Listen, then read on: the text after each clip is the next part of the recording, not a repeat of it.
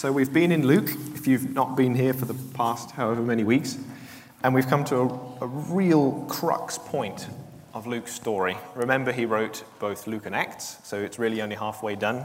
But we come in chapter three to the death, the execution, the crucifixion of Jesus. Um, and Luke takes his time over it, and the details he gives us are very significant for us as Jesus followers today. So let's, let's look at this. And the first thing to notice is that he slows time right down. Earlier in Luke, he's taken a few words, a few verses to describe years of Jesus' life. But here we get pretty much a whole chapter just on the final hours of Jesus' life. And that's why this sermon is called The Hours That Divide the World. And I want you to have in your mind as we go through this today, where do you stand on this Jesus? So if you're there in Luke chapter twenty-three, I think it would be really good for us to take it slow, read the whole thing together. And I'd like you to be imagining yourself in each one of these scenes, picturing Jesus, how he's responding to the situations around him, what he's saying. So let, let the image form in your head, and let's read Luke twenty-three together.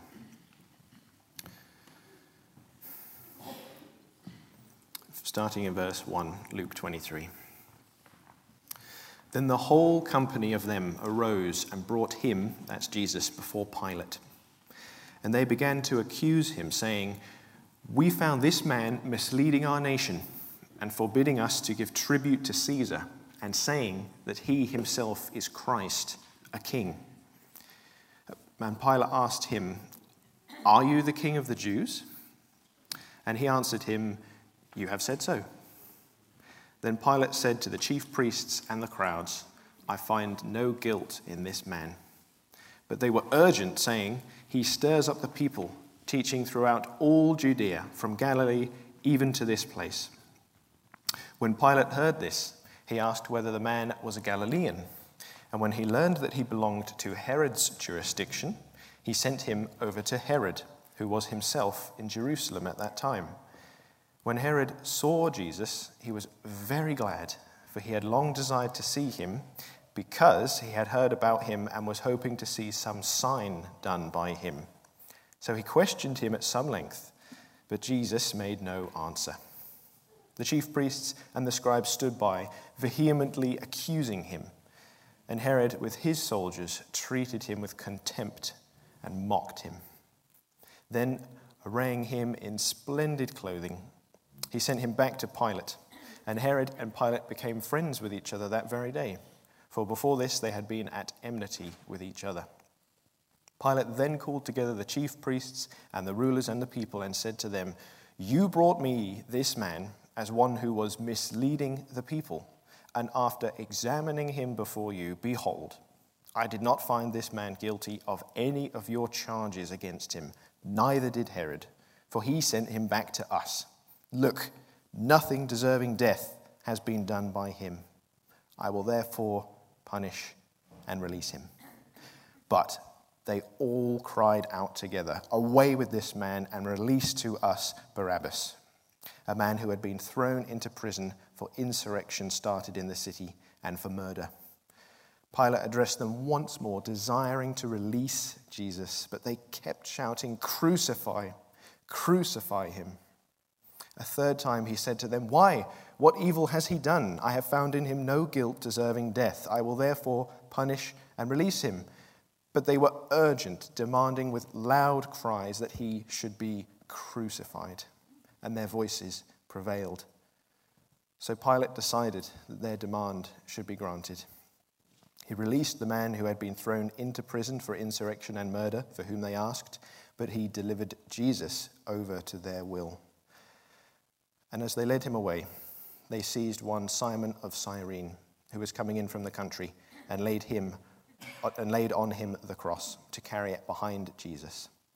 And there followed him a great multitude of the people and of women who were mourning and lamenting for him. But turning to them, Jesus said, "Daughters of Jerusalem, do not weep for me, but weep for yourselves and for your children. For behold, the days are coming when they will say, 'Blessed are the barren, and the wombs that never bore, and the breasts that never nursed.' They will begin to say to the mountains, fall on us, and to the hills, cover us.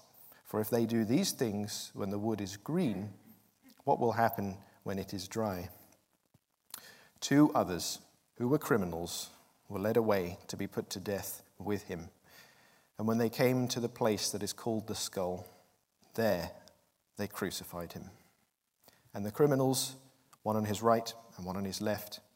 And Jesus said, Father, forgive them, for they know not what they do. And they cast lots to divide his garments, and the people stood by watching. But the rulers scoffed at him, saying, He saved others, let him save himself, if he is the Christ of God, his chosen one.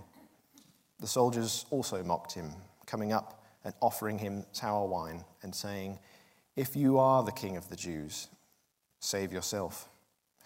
There was also an inscription over him, This is the king of the Jews.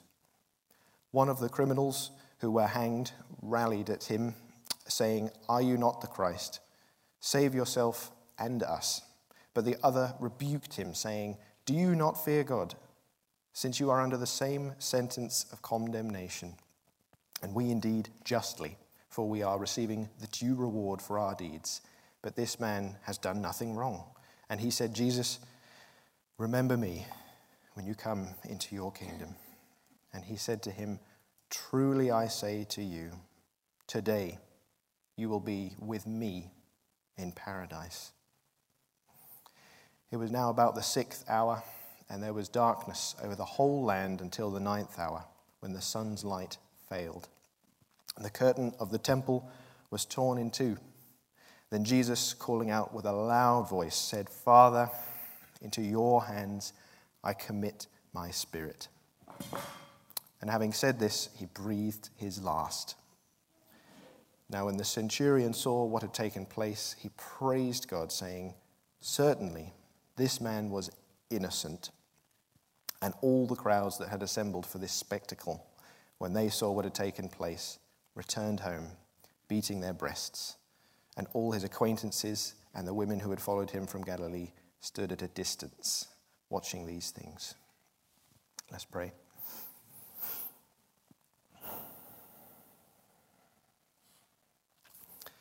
Oh, Father, what a deep and challenging and serious and yet hopeful scene.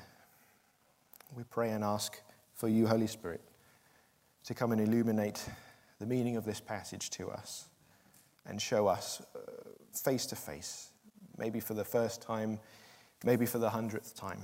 This Jesus, our precious Jesus, hung on a cross in our place, dying for us.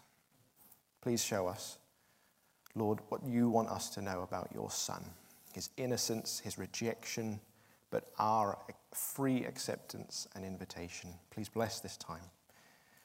And we trust you for the good work of today, for your Holy Spirit, who's been carrying us through everything since this morning until we go to bed. Amen.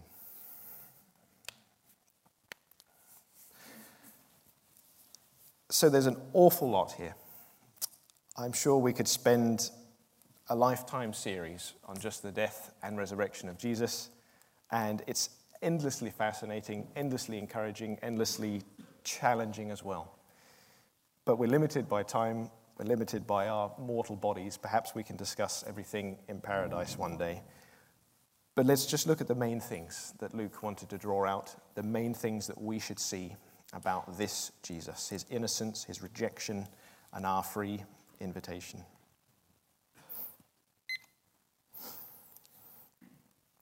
So let me ask you something.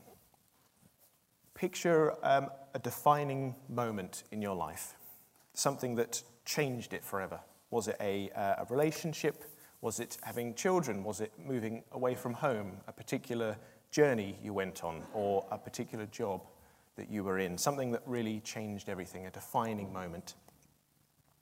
Can you imagine how your life might look if you never had done that, if that thing didn't come along, if you didn't go through that experience? What would you be doing instead?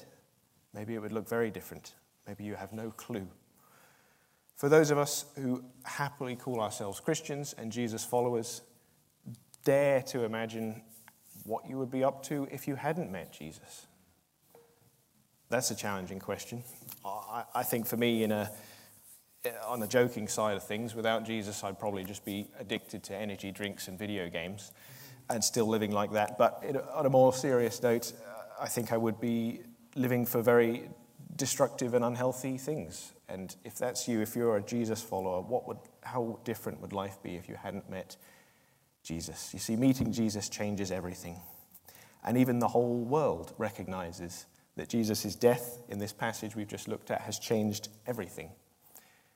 What year is it? Seriously, what year is it? twenty twenty-one. What does that mean? twenty twenty-one what? The whole world agrees that we should count time based on when Jesus was born. And some people don't even know hardly anything about Jesus. But clearly the calendar thinks it's important enough to judge time since his birth. And we believe that his birth, death, and resurrection have pierced history and changed the course of history. Let's look at why. Where do you stand on the death of this man? Where do you stand on Jesus? So in the first section, we've got this back and forth, these trial scenes where the authorities over Jesus, we've got Pilate, Roman governor, we've got Herod over um, Judea. And, and these are the men who are in the positions to release Jesus. These are the men in power. These are the authorities who the Jews have brought Jesus to for their sentencing. We know that the Jews are up to their trickery at this point. They want Jesus gone. They want him dead. He's been causing too much trouble. So what do we expect of our authorities? What do we expect of justice? Do we expect to see an innocent person who is not guilty of the charges go and face prosecution, go to prison, go and be killed? We don't expect that. And what is Luke really trying to emphasize for us? Six times across this entire narrative, we see the innocence of Jesus declared. Three times by Pilate himself, who ends up doing the sentencing, once by Herod, a criminal and a centurion. These people all recognize that this man, Jesus, really has done nothing wrong. He wasn't guilty. He shouldn't have been in the place he was in. Was it a question of wrong place, wrong time? Was it just the evil of man winning that day? Well, if you're willing to take the story, take Jesus at his word that he hadn't done anything wrong, then you have to ask why. If he says in verse three, "Yes, are you the king of the Jews?" It was asked to him, and he said, "You have said so." And in the Gospel of Mark, we get just a plain "Yes, I am" from Jesus. If Jesus is saying, actually, I've done nothing wrong, and I am the Messiah, I am the Christ, I am the King of Kings, then we have to ask, why on earth would he let himself get in a position like this? Why on earth would he get himself completely overtaken by the evil desires of man, sentenced, beaten, crucified? Well, you see, that was exactly the plan. And as we read in Isaiah fifty-three, he was fulfilling Scripture. It was Jesus who was oppressed and he was afflicted, yet he opened not his mouth, like a lamb that is led to the slaughter, and like a sheep that before its shearers is silent. So he opened not his mouth, and there was no deceit in his mouth. This was all the plan beforehand. You see, something needed to take the place to satisfy God's justice. Something needed to change so that broken, fallen humanity could have right relationship with each other, so that we could love each other like we properly should, and so that we could recognize and love our Creator as we properly should.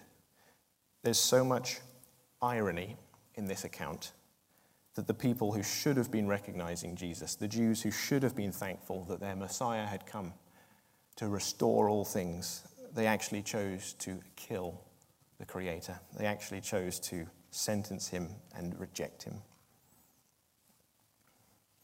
You see, it had to be a man. It had to be Jesus Christ who was crucified. No one can make up for all of their own mistakes. Can we even be honest about all of our own mistakes? Do we know the true extent of the sinfulness of our hearts? It needed to be the perfect lamb, the unblemished, innocent sacrifice of God, the Son of God, Jesus himself. And so he submitted. He was obedient to the will of the Father, and he loved us.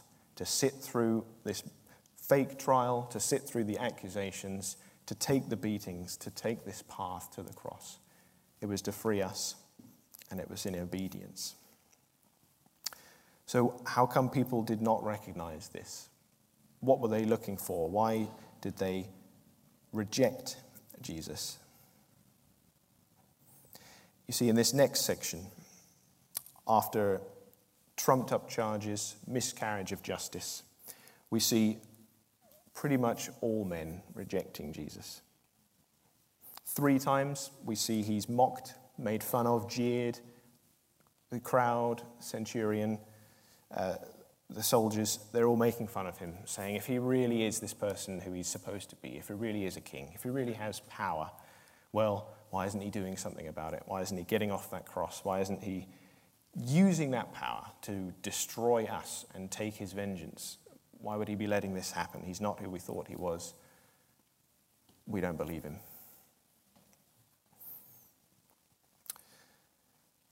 And we get this picture, don't we, of this man Barabbas. Verse, verse eighteen, who had been th- thrown into prison for insurrection and murder. He was just a, maybe a political activist fighting for Jewish freedom from the Romans.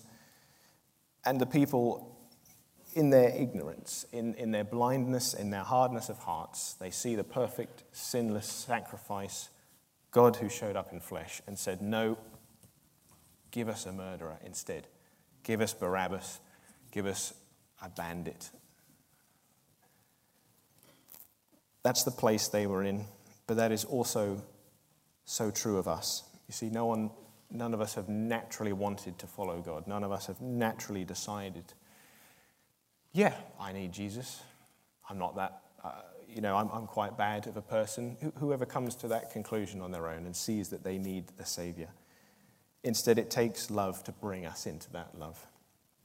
And so G- Jesus, in the place of death, and the released murderer really is you and Jesus, really is me and Jesus.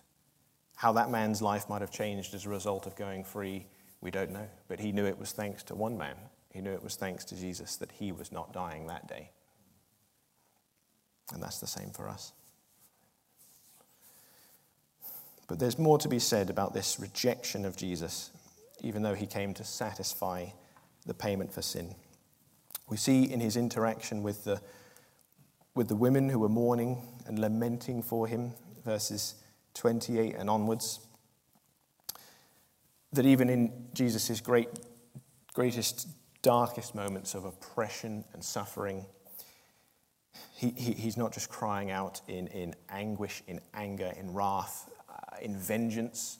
He's taking the time to make sure these women who were crying for him know what the true situation is about.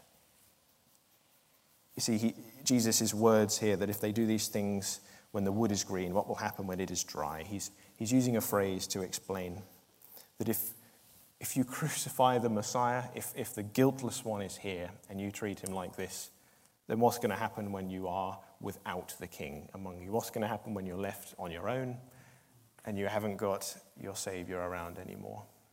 It's it's similar to when the the the Jewish elite accused Jesus and his followers of uh, not praying enough, not fasting enough, and Jesus said, well, the bridegroom is with them currently. Let them do those things when the bridegroom is away. So Jesus is challenging people's perceptions of what the worst thing is. The worst thing is not just Jesus dying and suffering this injustice. The worst thing is not believing that. The worst thing is rejecting Jesus' rejection, which was for you. Then judgment is what's going to come. Judgment came on the nation of Israel. There's judgment for you and I.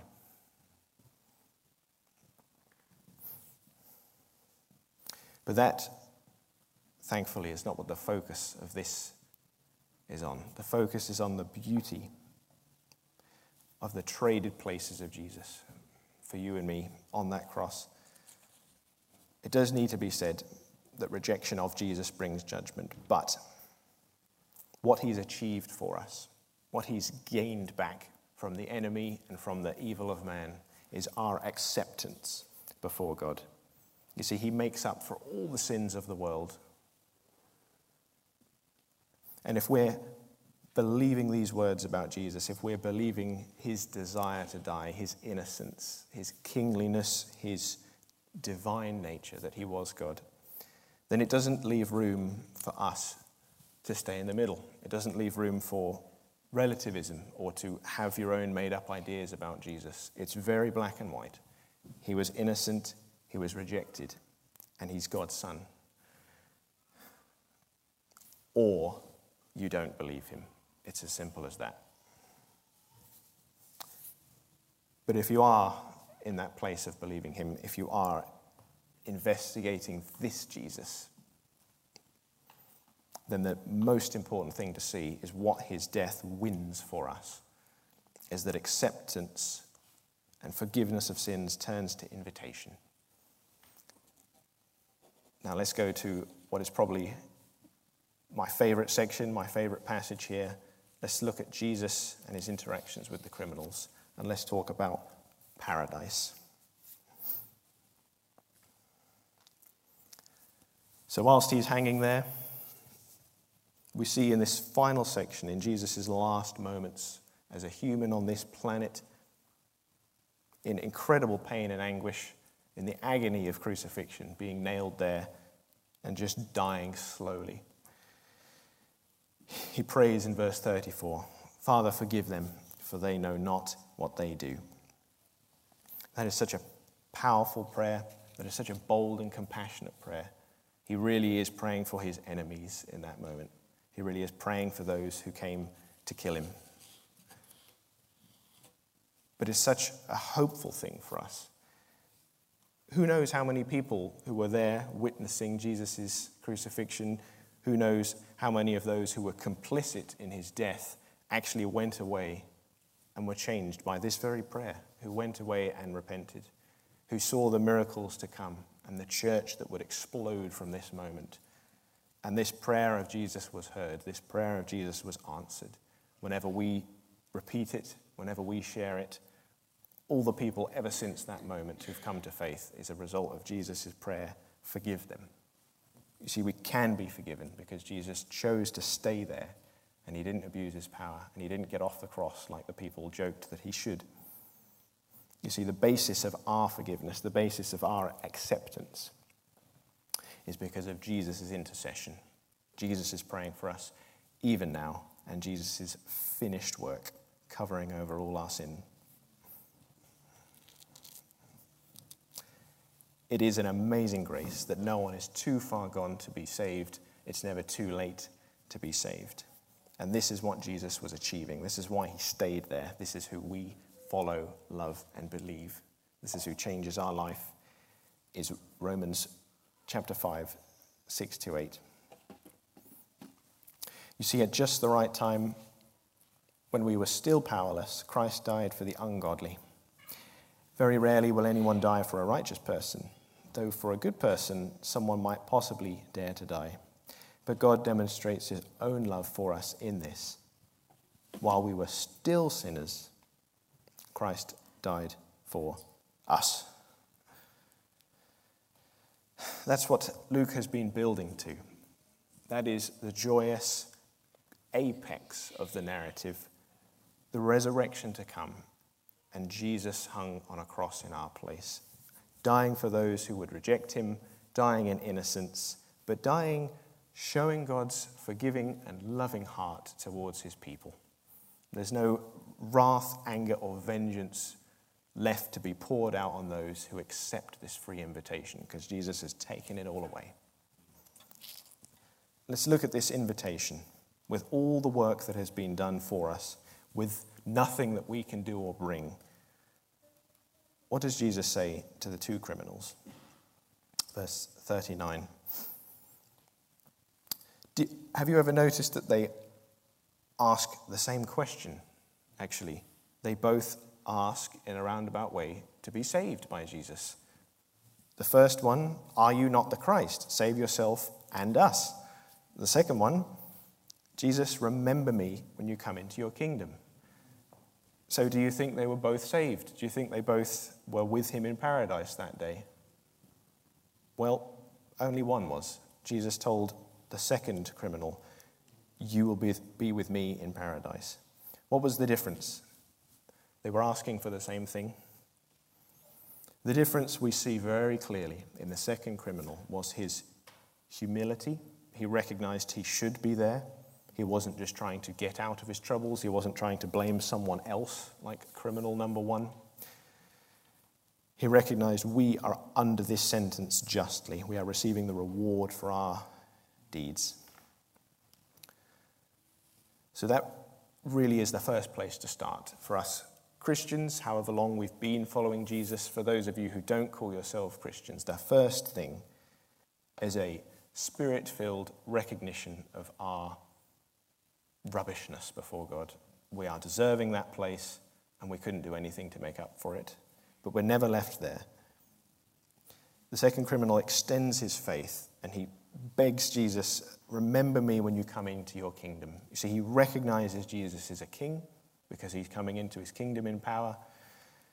Does he fully know what he's asking? Does he fully understand or realize salvation, uh, resurrection, heaven, the new heaven and the new earth? Probably not. We don't understand half of that either, do we? What what could he actually offer?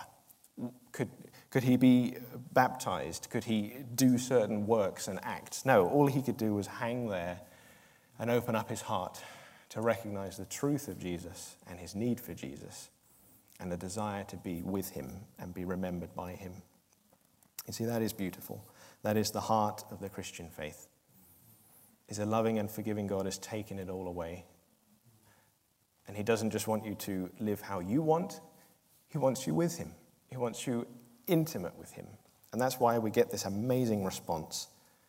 These words are such an encouragement, such a joy, and so fascinating to me. Jesus' words, truly I say to you, today you will be with me in paradise.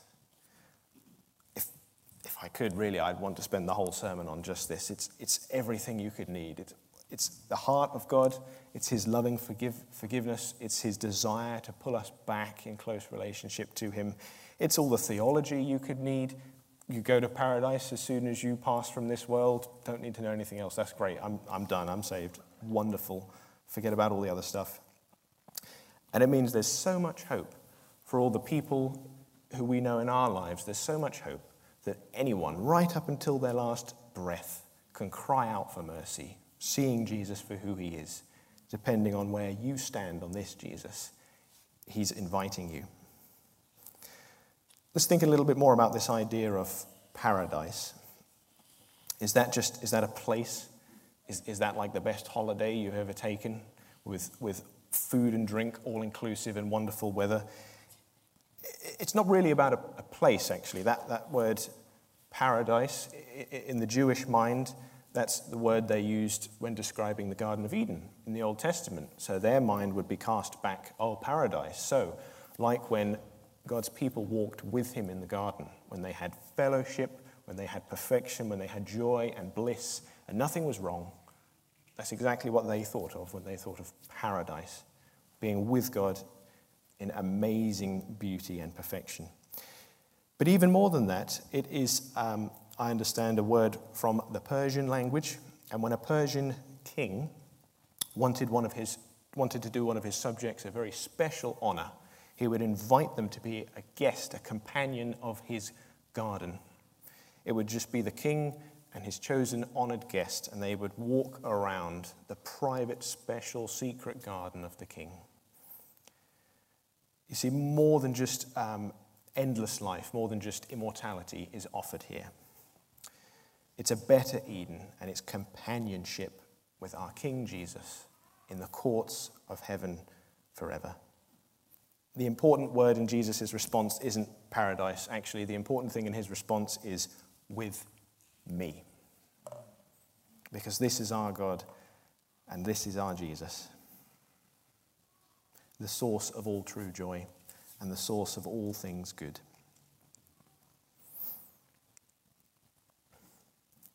There's lots more to say, really. And just briefly, we see in this final picture, verses forty-four to forty-nine, on the death of Jesus.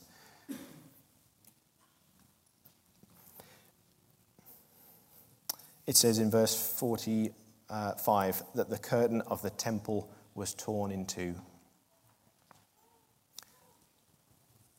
You see, that, that was um, the, the barrier between the Holy of Holies and the rest of the temple.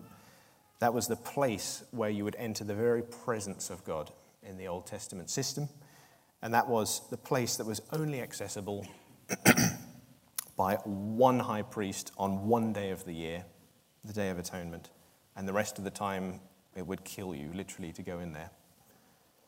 But with that t- curtain torn, it is a beautiful picture of the presence of God going out to all the nations, no longer the barrier of sin, no longer just a certain group of people, but actually now anyone who's willing to repent and believe, along with the criminal.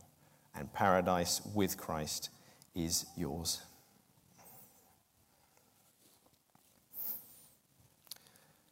So as we move to a time of communion, I'd really just like to read through some lyrics of a song, a worship song that have been encouraging me and helping me with these truths this week. And I'd like us to take it slow. Just like Luke's account on this death, just like our lives with Jesus, just like all the time in the world to come in paradise. Let's take it slow and meditate on what this means for us. Where do you stand on this, Jesus? You'll see the lyrics on your screen. He was born a babe, virgin birth. My God, the high and lofty one, you came to earth to be a slave, servant of all. You washed my hands, you took my fall. Though you were rich, you became poor, that you would die, that I might live. You poured out your soul, even to death, taking my sin just to forgive me. Then they led you down the road to a hill called Calvary. You took the nails in your hands and feet. You drank the cup of wrath that was reserved for me. Laid in the ground, a stone-cold tomb. The wrath of God resting on you. You knew no sin. Yet sin became from the foundation. You are the Lamb who was slain. Up from the grave you rose again. You hold the keys of death and hell. You've conquered sin. You paid my debt, a costly price. And I know that I will be with you in paradise. Is this your Jesus?